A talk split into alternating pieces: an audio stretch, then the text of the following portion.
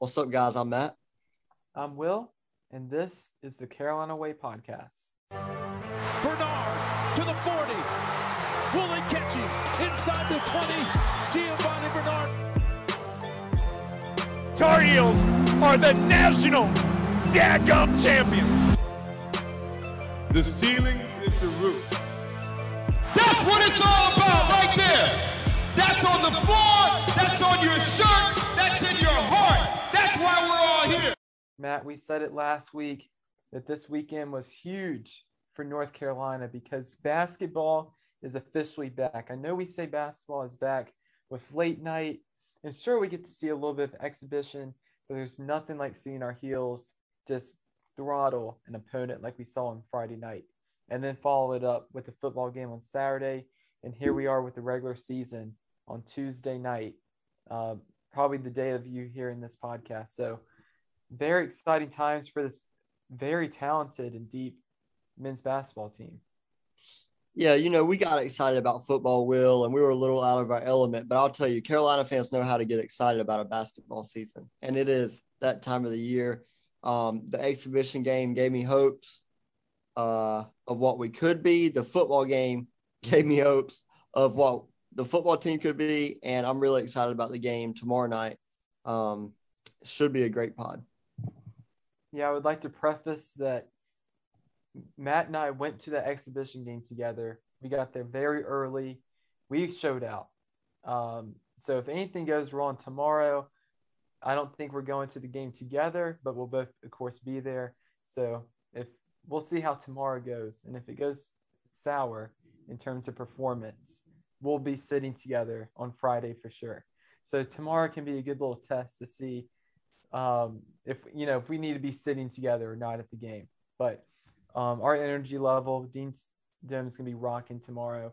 I love one of the things I loved from the exhibition game was allowing all the fans to move down into the lower level. You got a great excitement and energy for the game, um, and we, I mean, we did all the things that we thought we would be doing this season. Is my takeaway from it first and foremost. Before we get into the actual uh, individual players, I mean, we rebounded very well. I thought throughout the entire game we didn't really have lapses with letting the other team get offensive rebounds. Um, we, of course, still didn't always defend the three ball excellently, but we were so strong down low that they didn't really have any easy baskets. Yeah, uh, the game was a little closer than we wanted early on, but man, in the second half, we came out and we looked like the team that we will be this season. Um, but there were some big things that happened early on, Will, that me and you could not believe. And we've talked about this subject a lot. The starting five came out about five minutes before the game. And me and you looked at each other and were like, what? There's no way this happened. There was an obvious name missing out of this starting five, Will. Leaky Black. Um, very shocking.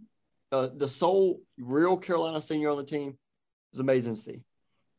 Matt, this started 12 hours prior when UNC basketball put out the graphic of the team captains for this year. And in the past years, I don't know if we've ever really put out a graphic or really highlighted who the team's captains were. I know that this was something that's voted on by the players, so it's not even like a coaching staff decision that may happen in other sports teams. That our actual players all voted on our captains. And our I guess really only sole senior. There may be a walk on that's a senior, but the only one that has really had game experience is Leaky Black. And the thing is, not only is he a senior, but he's been starting for the Tar Heels. I don't even want look, I don't want to know how many games he started as a Tar Heel, but he started a ton of them. Yet he's not the captain. And on Twitter, you know, you just had to click on the graphic and everyone was talking about Leaky. And the interesting thing I saw was how many people were defending Leaky. It was like, oh, you know, like he's he's a quiet leader. Well, you know, Mia Hamm was a quiet leader, but she was still captain. So I don't, you know, we don't need to hear that just because he isn't loud, he can't be a captain. Um, but I think it does say a lot for how maybe the season will go.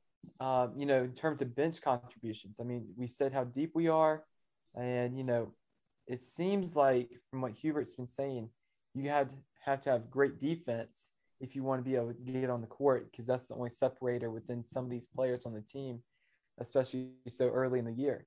And if he has buy into it, I think he'll definitely get a lot of playing time because his defense can uh, really be like starter level. But if you know he doesn't get captain, he doesn't start the exhibition the first few games of the year. You know, I don't know if he's ever dealt with that type of adversity before. So, kind of interested to see if he, you know, still wants to be a part of the program. I know that's a lot to say, but you know, we just haven't seen him tested in terms of just not getting playing time. Yeah, and we don't know how he'll react. Um, I know they asked Coach Davis if he had had a conversation with Leaky about not starting, and he said he did not. Um, that he didn't feel that was needed. So you know, whatever that means, I really can't read too much into it. But it is a huge change. I don't care what anybody says. Um, this is kind of the first sign we saw before the, even the, the Hubert Davis era really started on the court. This is the first sign we saw that maybe uh, Coach Davis is different from Roy Williams um, because I would guess that Roy would probably never bench Leaky after being a three year starter. So um, I'm not saying if it's you kind of our fans know how I feel, but Leaky has to show what his worth is.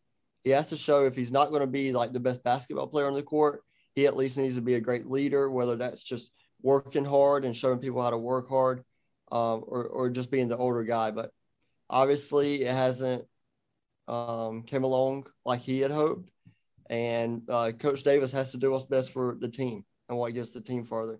And it seems that right now, Leaky not being in starting five is the best bet. You know, we did kind of clown Leaky a little bit because he had a, like I think a mistake or two during the game, but I think that was in terms of just the minutes he was giving the team, probably some of his better play that we've ever seen. I know UNC basketball put out the very nice cross court bounce pass in the breakaway, and no one else on the team did anything like that in that exhibition game. I know one player tried to bounce pass at one point in transition, and it got kicked, I believe, right, and you know, it probably could have been an easy lob for a dunk, and you know, Leaky's pass actually got through. So I think, and I don't remember. Le- uh, trust me, I would remember if Leaky missed a three. So I, I think that he wasn't really shooting as much as we've seen him do either. So you know, I know it's early, but it seems like he, at least in terms of what he was doing on the court, seemed to have responded in terms of what we actually need him to do on the court. Yeah, and Leaky has always kind of been pretty good in spurts. Like Leaky maybe doesn't have the best game, but he does every once in a while, you know, make a smart decision, make a great pass, or even uh, get a bucket when we need it. So I don't think this is necessarily bad for Leaky. I, I don't know how he feels, but maybe going in there with that second unit, being the leader, being the ball handler, um, and kind of getting those minutes where he can be the guy with the ball will be good for him. We'll find out soon enough. We'll probably find out uh, within the next 24 hours, actually, um, because it'll be a legit game that matters and, counts uh, in the win and loss column. But it's going to be exciting to see. Yeah, and not only was he just a bench player, he was the ninth man on the court from the team. Something that we didn't expect either. We said before the game, as anti-leaky guys, we would have him at like seven or eight. Yet he was nine. I mean, and that was, and we even thought other freshmen you know, could Styles might get in before him, and Styles even got in after Leaky. Yeah. So, I mean, I guess Hubert didn't have the conversation with Leaky because they've been having so many practices. I'm sure you know where you are in the pecking order before that, like before you get to the exhibition games, you know. But I mean, that is kind of interesting to see. Um, but in terms of Hubert Davis's, I guess, coaching philosophy, you know, I you gotta let me know tomorrow if he's throwing out the shirts because we didn't really look for it in the exhibition. But I, I do want to know if he does that to the students before the game or if he has a new um, thing that he does for the students. Um, he was walking up and down the court. We noticed consistently the whole game, yelling at them on defense. Yeah, we're going to really find out who, who Hubert Davis is when Michigan comes to town and, and ACC play starts. And I'm really excited to see you know what kind of guy he is just under pressure when things get intense and i'm sure he'll be great um, but Leaky starting or not starting for that matter uh, was not the only news or the only change. Right out the gate, we saw that Hubert Davis is running a little bit of a different offense uh, than Roy Williams did for the past, you know, uh, 15 years. So Roy obviously would have his two traditional bigs in there and and uh, you know a point guard and a shooting guard. Well, we start out with Bacot, traditional big, but we put Garcia at the four, and Garcia right out the gate scores our first points, a three, six eleven man shooting a three. We're not used to seeing this as Carolina fans. What was your first thought about that, Will? I said this probably five times that night. It's a new era. Yeah. it's a new era. I mean, we never see things like that. We even saw Armando Bacot shoot and make a three. Yeah. Just like um, in rhythm, too. So we shot quite a few threes early on in the first eight minutes of the game. And I know we were shooting at one point like two of four, maybe three of six. And then we kind of went through a stretch while probably switching up lineups that we probably hadn't played around with too much before, getting some other um, untraditional lineups that we probably won't see too much. I think we probably got out of our offensive rhythm later in the first half, and then we bounced back with shooting a little more threes. The guys that we thought would be taking the shots were felt a little bit more natural. But the first few minutes is when I felt the best about the basketball team. We were doing some alley oop plays. Uh, I mean, the scoring just came really easy to us. I mean, it was so nice that not only could Garcia make threes, but then he was also active with the glass. Brady Manek, Lord, he was blocking shots and getting rebounds and uh, you know tipping balls back out, and we were getting second and third opportunities with guys that we know can be very potent from three. Yeah, I mean, because Garcia ended up our leading scorer, I want to say was 17, but Manek and Bacot both had 16. So I'm confident in saying that our bigs are never going to be or don't seem to be a problem for now and for the season. Um, but even RJ and Caleb, while they didn't have like crazy stat lines, they both looked so much more comfortable, in my opinion, uh, more in control, obviously less nerves. Even with their first real crowd at the Dean Dome, um, they looked like sophomores rather than freshmen. So that was that gave me a little bit of a, a ease because obviously Caleb had his struggles last year. RJ didn't shoot the ball as well as he wanted to, but I think uh, it was kind of a sign of wow they've uh, had one year under their belt and it's really helped them. And maybe it's just because we've seen Armando play, you know, for so long already, and we hadn't seen Manek and Garcia. But I thought Mondo had a very quiet performance, even though he had still 16 points and probably plenty of rebounds too. I just felt like I was never like seeing him do anything, and then next thing you know, like, oh yeah, he had 16 points. Yeah, so, I think I don't mean to cut you off, but Elizabeth City State tried to come out in that like it was like a three-two zone, and that just opens it up for that lob. So I'm pretty sure Mondo literally scored like eight points in the first four minutes of the game, and like three of them were lobs. But he kind of uh, was qu- quiet for the rest of the game. But it's because Manek comes in and balls out, and Garcia comes in. You, you know, you only have one basketball. Everybody can't score down there. But it was good to see like I'll be happy with that all season if Mondo has a great first five minutes, then Garcia has a good five minutes, and then Manek has a good five minutes. I'll take that, and it gives them. I'm sure they'll take it because it gives them much needed rest. I, I just can't believe Brady Manek came off the bench, and we still talked about him as much as we did. Well, it's a good sign. Absolutely, and like even Kerwin, I don't know if he was shooting too well the other night. I don't think that he had probably too many, but we know how good he is from three, too, and just scoring in general. So that's going to be coming for us. Um, I thought Justin McKoy, we talked about him with George and Chandler about how he could be our like best guy off the bench. He didn't have the game that he wanted to. Not going to hold it against him. I'm sure he'll have plenty of opportunities this week with two games to get back on track. So still looking to see what he's all about.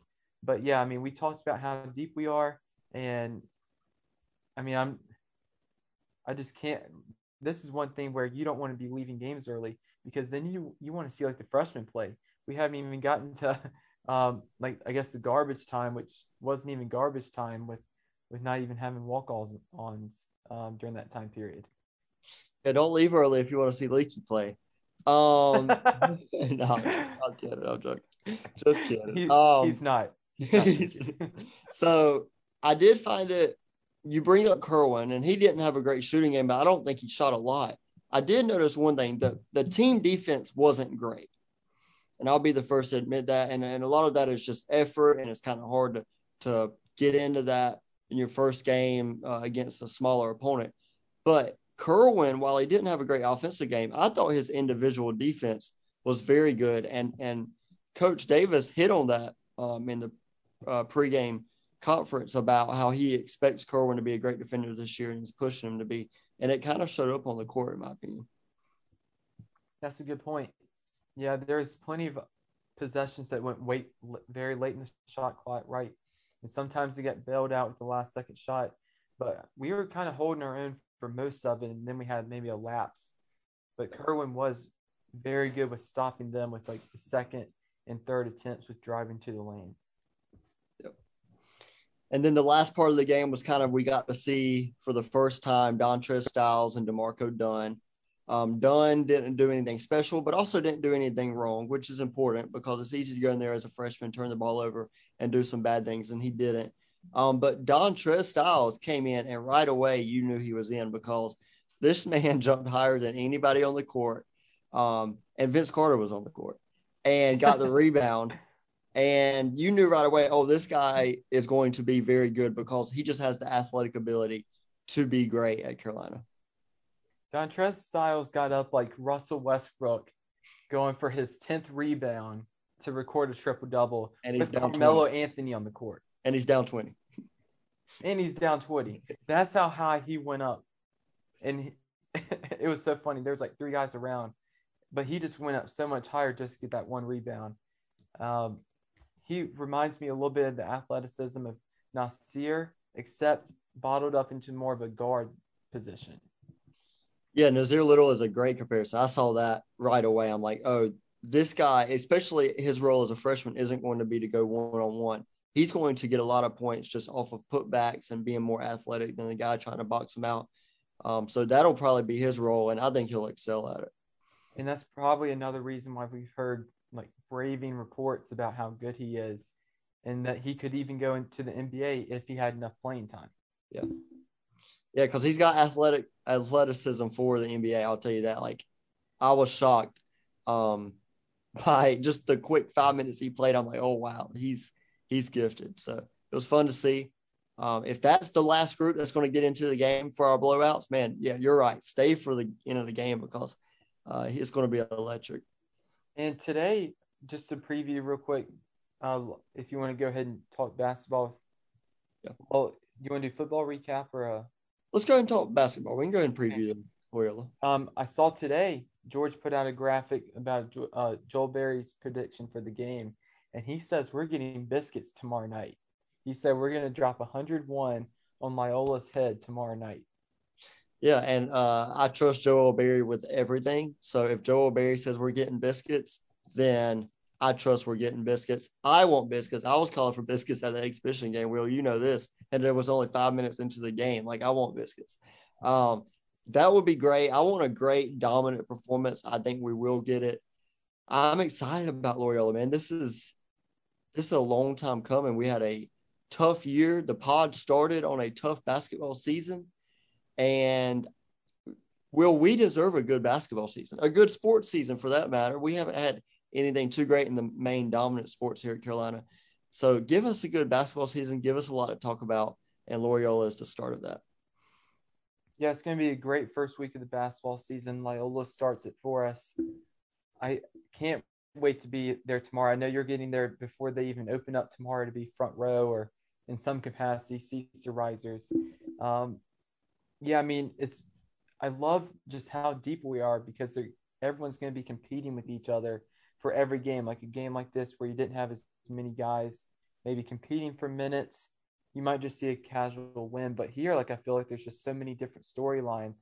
Like Leaky Black definitely has a point to prove that he wants to be in the starting lineup. Other guys too, like want some more minutes.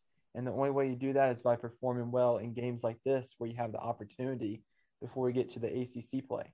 So, I mean, even though this is a game that we're favored by so much that they don't even have a line for. There's just so much going into it that I want to see how everyone plays. And you know, this really kind of sets the stage for the rest of the season a little bit. The you know, the first probably five games of the year where you're not playing as high level competition yet. Yeah, I think tomorrow night will be the night that we know how Hubert is going about like the lineups and things like that. Because if we have a whole different starting lineup tomorrow night, then I'm going to assume uh, Coach Davis is just switching it up um, and, and seeing what works. But if we have the same lineup, I can also kind of assume, oh, maybe these are the guys that do look better and are practicing together, and maybe this is going to be what he sticks with if everybody um, plays well when he puts it out there. So that's going to be interesting. Um, I mean, Leaky could very well get back in the lineup tomorrow night. I would love to just see the same old Caleb Love, RJ, Kerwin, Garcia, um, Bacot. I could see Manek getting in though. I mean, I could see many different things happening. We, like you said, we're just so deep. Um, we have so many options. That's what kind of makes the beginning of the year fun. With all that said, do you have one maybe thing that you're most looking forward to seeing how it goes tomorrow? For me, I'll give you time to think about it. For me, I'd love to see just our three point shooting attempts, makes, and then, of course, kind of comparing it with the past previous seasons to see just how much more of an adjustment we've actually had because we've heard, oh, we're going to be shooting a lot more threes. So I'd like to see, like, actually, oh, how many more threes and are we shooting about the same percentage? A little more who's shooting those? Like, is Mondo taking those and Garcia, some of the big guys, or is it more of the you know guards shooting those. So that's one thing that I definitely want to be tracking early in the year for us. So the one thing that I want to see and that I think will be very important to us for the rest of the year is I would love to see either RJ or or Caleb or both have an absolute great game. And I'm talking about I would love to see one of them drop 20 plus. Um, just because the things that does for your confidence early on in a season we need them to be high level ACC guards, especially Caleb. So if he can have like an awesome game tomorrow night, 20 and five, you know, even like 19 and seven, like something like that, just a good stat line for uh, Carolina point guard. I think that would do wonders for their confidence and overall just be great for the team. So I just want to see them to have a really good game. Great point. It's going to be fun, Will. Um, that is at 7 p.m. on ACC Network. You have to watch it. If you're not there, turn on the TV, cheer them on hard. Um, it's going to be a fun one. But, Will, basketball is not the only thing on the menu. We had one of the best games, uh, definitely of the season on Saturday. The Heels pulled up a huge upset over no, number nine Wake Forest, 58 to 55, an absolute shootout. I wasn't there feel kind of bad about that. But you were, Will. Tell me about the experience. Matt, let me first say it was cold. Oh, was it? it was it was so cold. The wind, like it was nothing like Chapel Hill this Monday and Tuesday where you're getting into 70 degree weather. No, this was one of those definitely below 60. It felt like 40, I think it was mid to low 50s, but you had the wind factor the sun wasn't really out and you're you know not moving around too much um, i couldn't feel my feet. I was so cold. And i get cold pretty easily. So i was kind of suffering a little bit. So i needed some high energy plays and that's exactly what we got to keep me engaged and not uh, freezing to get death out there. Um, i was kind of they were selling tons of people had hot chocolate. Matt like i'm telling you it was it was the coldest game i've been to in you know, especially with COVID and everything in several years. Well, that comment right there makes me a lot less regretful because if anybody knows me, I get cold super easily. And once I'm cold, I'm I'm just not happy. So oh you I'm glad I'm happy. glad I um even though I missed a great win and missed storming the field, um, me being cold for three hours probably would not have boded well. And I just got over a little bit of a cold, so I probably would have been sick again. So maybe it all worked out. Well, the game was four hours, so yeah, factor all that in. That I mean, I mean, there was a lot of injuries, as you know, that yeah. the other teams tend to have it on our turf field for whatever reason. But um, I mean, what a performance! This is a game, and you know, several years ago, we went into fourth quarters winning or tight games, and you kind of felt like we'd find a way to lose the game, and we did. And now, since Mack has been back in these games for the past several years now, you know, since he's been here, it just seems like in the fourth quarter, I could feel it too, that we would somehow find a way to win. If we could overcome a little bit, like have some momentum going into the fourth quarter, you had to feel like we just, I mean, that was just kind of the mentality of the team now that we found a way to improbably beat Duke, you know, with the interception, like on like plays that you wouldn't have even thought would happen. Miami interception late in the game after not doing anything with really turnovers most of the game or defensive stops against them. And then the same thing here, Matt. Like, our, all of a sudden something changed. We uh, on ESPN, Wake Forest had a 95% chance of winning in the third quarter, up 18 points on us. Um, we were dead to rights. Plenty of other people were probably ready to leave after the next, you know, bad possession. You know, that's what we always say is, oh, we'll leave after if we don't score on this drive. But we scored on that drive. You know, kept it a game, and then all of a sudden we strung together a few stops on defense. We got to the fourth quarter. We did the fourth quarter, the fours up, and then we were all of a sudden a different team. And one thing that you may not notice, Matt, is that Sam Howell actually got knocked out of the game for a play. We had to bring in Jacolby Criswell for a play. And as far as I know, we didn't even, Sam Howell didn't throw the ball again for the rest of the game. Didn't need to, as run plays. But still, um, we had plenty of adversity the whole game that we hadn't dealt with before. Of course, our traditional UNC penalties that we get called for, phantom, not phantom.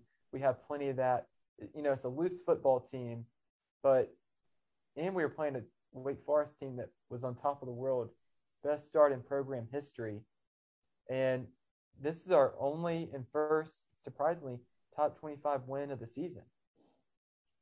Yeah, well, uh, it's amazing what Vegas knows is that minus two and a half heels going into the game. Vegas always knows. We were like, what a crazy line. They don't know anything. They know everything. Um, it was an awesome game. Sam Howell, this was, even though Ty Chandler, and we'll talk about his game, he had a career game and, and, and it was big time. And defense, Cameron Kelly came up big. Sam Howell kept us in this game. Those two rushing touchdowns, man, that is pure will. That's not athleticism. That's not even skill, honestly. That is him wanting to win and doing what he has to do with not a great line, not the best receivers in the nation. And he does whatever he has to do to score points for the Hills and keep them in the game. I was more proud that Sam Howell was my quarterback than I've been in the last three years. Like it was awesome to watch, and he deserved to win, and I'm glad we got it for him. And then, like you said, um, when we needed stops, even though we gave up 55 points, which God told me that's a lot of points. Cameron Kelly came up huge twice with two interceptions. Um, the overall defense came up huge with a couple sacks. Um, it was big time. So even though it wasn't perfect, it was what Carolina football is. It was up and down, and it was a great fourth quarter. I know Wake Forest, I went to the Wake Forest game maybe two or three years ago when they were up 21 plus on us, and we made that comeback, but we didn't complete it, and it was a tough loss. So we kind of got our revenge. I enjoyed watching the game. Like I said, hate I wasn't there, but I know it had to be fun to be at, even though it was very cold. yeah, um, I mean, there's, I just feel like there's so much to talk about. I mean, when you factor in the bye week and then the Notre Dame game, we've had, I mean, it's like four or five guys enter the transfer portal. So we have a little bit of internal turmoil going on. And then we bring this performance together against a top team that, you know, we haven't beaten a top 25 team all year long. And we put that together. Sam Howell was great. This is the first game, and I think this is a like a, a positive here that Josh Downs didn't have eight receptions. He's had eight plus in every single game. And of course, that's an NCAA like highest amount that any receivers being targeted. He has the most yards receiving. But for this game, he didn't have the most yards on the team, which I was very happy to see that finally there's someone else that's able to catch the ball and do some stuff. Like Ty Chandler getting a couple huge grabs for us down the field too, not even just screenplays. Um, Antoine Green, he came up big. And let's not forget our preseason man of the year, Justin Olsen. Finally. He, this man earned a pass interference and said, no, no, not just 15. We're doing it at the spot. And he caught that sucker. Yeah. Unreal catch. I don't, no one in the stadium thought he'd come down with that because it's Justin Olsen who, you know, he, he hadn't really done anything the whole year like a catch like that. But he looked like Dazz Newsome when he came down with that ball. Yeah, man. You know how happy I was for Justin Olsen? I was actually on my way to Georgia watching this game, had it on my phone, all into it, yelling just like I'm at the game. And my boy Justin Olsen gets this big time play for the Hills. You have to have these kind of plays. Obviously, it's a shootout, it's 58 55. We knew it was going to be a shootout. So, big time play. I'm happy for him. I'm very happy for um, Green because, man, has he had his struggles? He had his up and downs, but he played a huge part. Once again, this is almost like the coming out game for a lot of guys that were spo- supposed to be good all year, but haven't had the years that they want. But they all finally came together for one game, especially on the offense, and did what they had to do to get a the biggest win of the year. And let me give you some more adversity here. Ty Chandler, first play of the game, we received the ball, turnover, fumble.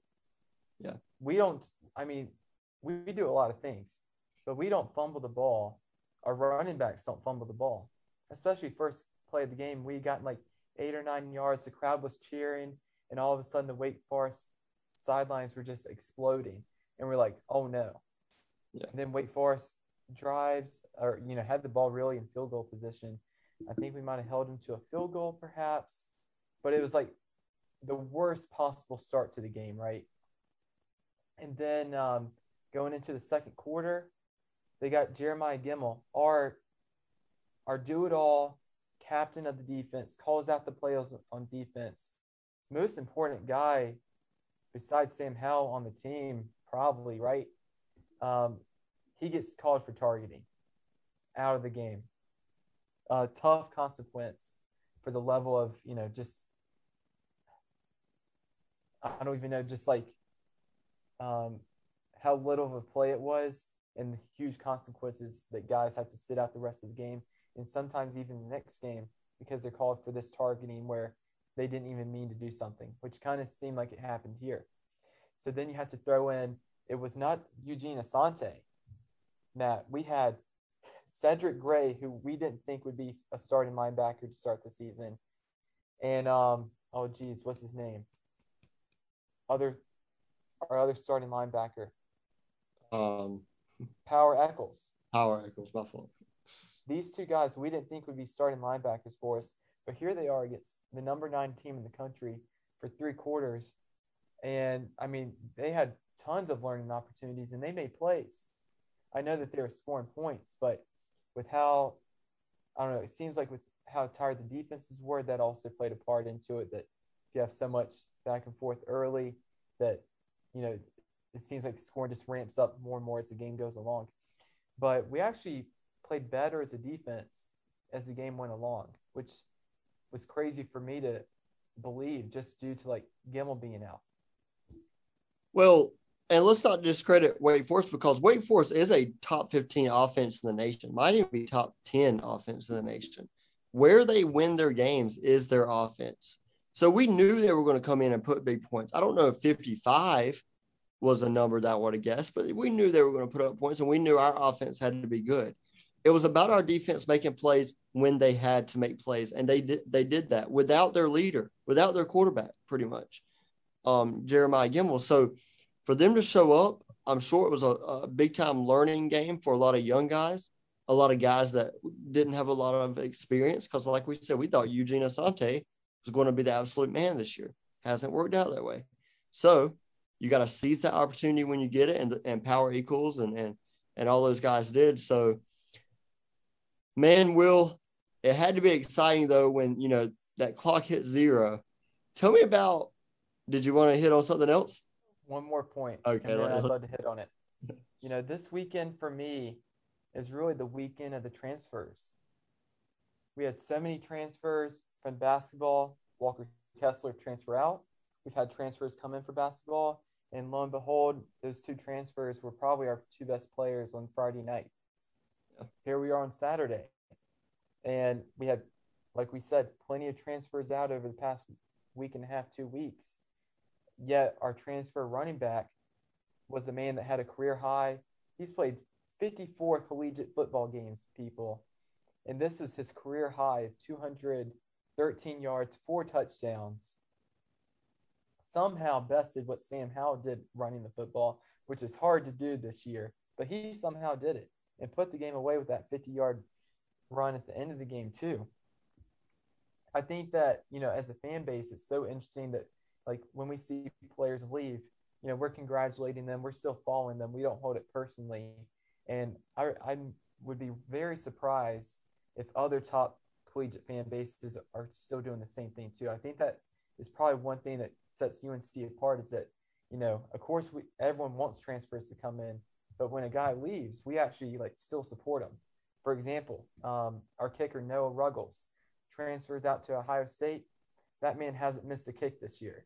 Number one in the nation. He might win the he might win the kicker of the year award for that performance. But yet we get the transfer um, Grayson Atkins from Citadel, right?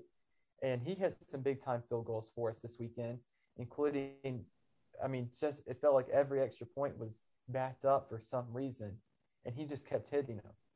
So, I mean, I think that that's a huge storyline. Just that, you know, sure, some guys are leaving, and Mack has said this too that, you know, if you aren't getting playing time, like we understand, no hard feelings, but we're also going to be looking to bring guys in if we feel like they can contribute. And we saw that on basketball court and on the football field this weekend. Will, correct me if I'm wrong, and I may be wrong. Is Cameron Kelly not a transfer? He's a transfer from um, Auburn, right? That may be correct. Two interceptions on Saturday. So Two why a catch by you? You know, we've heard uh, NC State likes call themselves quarterback you. They're not. Um, but our basketball team does not call themselves point guard you, which they are we might be transfer you in basketball and football at this point because between Cam Johnson um, and the, the, two transfers this year, if they show out to be like we, what we think they're going to be, and then the football team's showing out like this, uh, we might have to start calling ourselves that. And put it on a T-shirt. I'll tell you that. Um, that you that's a spot on uh, observation. I think that's a great observation. Transfers were the highlight of the weekend. And to your point now, I just want to touch on that. Clock at zero, like you said, and just a, everyone is storming the field. Uh, I guess you saw it on your on your feed as you're watching it, right? As it was coming down to it, Matt, I was cold. Okay, I was just happy that Wake did not kick a field goal. We're at four hours into this game, mind you. This is it's at four o'clock, and I got there at like eleven to get there early to get some merits because I wanted to get, you know, skip the line and go ahead and get my food. So I've been there for five hours. Okay.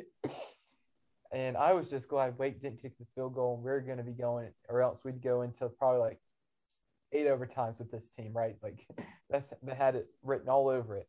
Yeah. So once we hit that, the, um, I went with my sister and brother-in-law, like they were kind of saying, you want to go on the field? And, you know, I was kind of like, man, I want to get in the car. Okay. yeah. I, I'm pumped we won. And it wasn't even just like a principle thing of not wanting to rush the field against Wake, but you know, I was I, I just want to get to the car. I mean, I was I was pretty cold. um, so that was my main thing for not rushing. But we of course stayed, uh, you know, a minute or two for to see what it all looked like, and it was, I mean, tons of people rushed the field. Jump around with football players. We made a little they made a little path for them to leave. Jump around was playing. I mean, absolute scenes. And we haven't had that. I'd like to know the last time that we rushed the field. Yeah, I don't definitely. I mean, definitely not since me and you've been at UNC. Um, yeah, turn that heat on. We'll turn that heat on. That's all. I. That's probably all I would be worried about. Also, um, I'd at least be looking for a hand when we're uh, somewhere. I don't know, but um, yeah, I saw scenes. Obviously, everybody that we know posted on their Instagram if they were on the field or posted on Snapchat or. Um, but obviously, my friend Matthew, who I'm mostly at every game with, um, see him on TV. He's the first guy. He's leading the charge. um, onto the field with his hands up. You love to see it. So I was happy for them. I was happy for the people there. I was happy for the football team that they got to experience that. Uh, hate I missed it once again, but well, I, I can't promise that I would have even done it like you said because if it was that cold for four hours, um, I might not would have even been able to run. I might would have been stuck to the seat, honestly, the way I get cold. So uh, I was just happy that we got to experience it, and I'm most happy that we got to win because that's all that matters. Yeah, man, it's easy a day or two after to say, "Oh, it wasn't that bad. It wasn't that cold." But dude, I'm I'm I'm humble. No, no, it was it was tough. And for this Wofford game that we still have, I'm going to be double prepared for the weather in that game. I'm not going to let it sneak up on me in one bit. Yeah, uh, it's all about preparation at this point. I'm telling you, get those hand warmers, put two pair of socks on. If you got a blanket, you got to get some long johns, man. Put them long johns on yeah. your I'm telling um, I'm glad you were there though, because at least one of us has to be at every event, and we are. Um, so, good part of Carolina Way Pod. We show up when we need to. Who's going to Pittsburgh?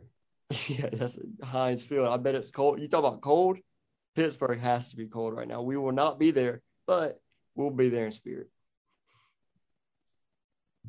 We will be at the basketball game on Friday also. We'll have a pod sometime this weekend or early next week that recaps Pittsburgh and Brown basketball game on Friday. We look forward to that. I mean, this football game was huge because we needed to win this one or Pitt or State to beat the six win for bowl eligibility, right? Um, so it's nice that we could at least get this one out of the way. Now that we win this one, I mean, storm the field it's set up for us to lose it on the road to Pitt because we have the terrible streak. Mack doesn't have the streak, but Mack in the um, in-state ACC opponents, even though it's not an ACC game, Mack Brown is 23 and one. Matt. Wow, 23 and one. Who's that? Who is that one? It's going to be Wake Forest a couple years ago that you were at. Oh wow, that's, that's wild, isn't it? Wow, and that one, and we almost came back on that one. Um, yeah. What a great, yeah, that's a great line. Vegas doesn't believe we have a chance against Pitt. I don't think. I think the line's pretty obvious. Five and a half. Five and a half, yeah. I would say that's a fair line. I think it could be a letdown game, or or we could use, you know, it's a short week, but we could use the game on Saturday as motivation. It's going to be interesting to see. Um, and one other thing, Mack Brown after the game, it was interesting. He had more optimism for the team than I think we do. It seems that we're kind of thinking like thinking that we aren't going to get that much better by the end of the year. But he was saying the offensive line, in his estimation, was getting better. He was like, you can't have a good offensive line if your centers aren't healthy. And he was saying the centers are getting more healthy than ever with Anderson and then number 69. Um, I think he's, I think it was a Zudu, maybe. He was like, he had an ankle problem and it's been getting better every week. So he thinks the O line is just getting better and better, which is great to hear. And then he was talking about the guys that were stepping up, the receivers, a young team. Um, you know, you wouldn't have seen this type of production earlier on in the year. So he was thinking that we're, you know, by the time we get to the bowl game, we might be a top four team in the country with how he thinks that we're progressing, which is, uh, you know, pretty exciting. Yeah, I, I, I don't want to be a pessimist here. I will say this: I love Mack Brown more than any coach in the nation. I love Carolina football more than anything. I just this reminds me of last year where you start getting excited for the next year again. And it's like, yeah, beat state, beat Pitt. I'm gonna be so excited. And that'll get me excited for next year. And I'll fall for it because I always fall for it. And I think we can be great next year. One last thing to end on, Will. Jacolby Criswell coming in over Drake Maye. I don't know if that's a red shirt thing. I don't know what that is. Interesting though. I'm guessing it's a red shirt thing. If it's not a red shirt thing, we might that might be a sign of who's going to be the starting quarterback next year. Um, I always assumed Drake Maye would be, but it was interesting to see just for that one play who came in. Well, I mean, we also saw this against Virginia, right? I mean, we were blowing out Virginia in the fourth quarter, and our backup was Jacolby Criswell, right? He came in. Um, so I was kind of surprised by that too, because I think everyone agrees that Drake Maye is our future. Yeah. And Jacolby Criswell has had time to compete for this starting job, and we hadn't seen him before. And you know, he played garbage time against Western Carolina that we were at last year. I didn't think that much of him at the time. So I just thought naturally with Drake Maye coming in, this five star prospect we got away from Alabama, he would be our guy, but who knows? You never know. Um, it could be a thing where which one's more likely to transfer if they're unhappy, and that could be Criswell. So let's throw him in there and, and make him feel a little comfortable. I don't think Drake Maye would knock on wood. I don't think he, I think he's a Tar Heel through and through. I don't think he's transferring no matter what. So could be something like that. Let's keep him happy. We'll find out soon enough. I mean, you know, we'll start talking next football season in the next four weeks. So, but I, I will say though, with where we were, it was like maybe the four yard line, maybe five, and I think that the scouting report will probably tell them more that because they probably don't have anything on scouting report of Drake Maye, but they yeah. do know that they have a scouting report on Criswell, so they know that he could be a dual threat guy like Sam Howell. So I think that that was probably also keeping them honest a bit too. I like that. That's a good thought. Just interesting things you notice. Um, it was a great week in Carolina sports, though. It's always good to have basketball and football going on at the same time. Some best prime time of the year. Um, I look forward to this week, and I look forward to the next pod. Tar Heels in the NBA. oh, you want to talk a little bit? No, no. I mean, I mean, Cole Anthony is just yeah, he is the truth. We need a nickname for him. He's blowing up. I know, and he's so like it's not just a Carolina thing anymore. Like I mean, everybody's posting about him. He's dropping 33 points. He's doing it in every way possible. He's doing floaters. He's doing dunks. He's doing threes. Um, you love to see it.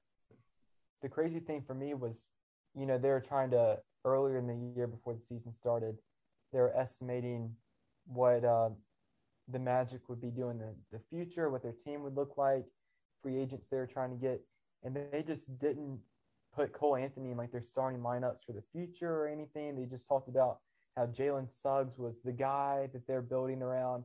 And I'm like, wait, Cole Anthony's still here. This man's shooting 40% from three so far this year and averaging 19 points. And well, I mean, he's, if he does anything remotely like he's done the rest of the year, he's going to be a starter for many years, at least for the Magic.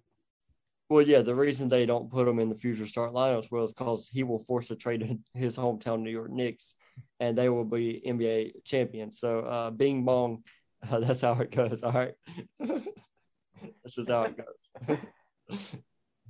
you love to see it. Yeah, that that New York to Chapel Hill pipeline works the other way too. It does. We'll give you something. You give us something. We get you. We gave you World Wide Wall. We gave you your number one super fan. Uh, he's overtaken Spike Lee at this point. So yeah, I mean that pipeline's big time. But we'll till next time, it's a great day to be a Tar Heel. Great week to be a Tar Heel. See you next time. Go Heels.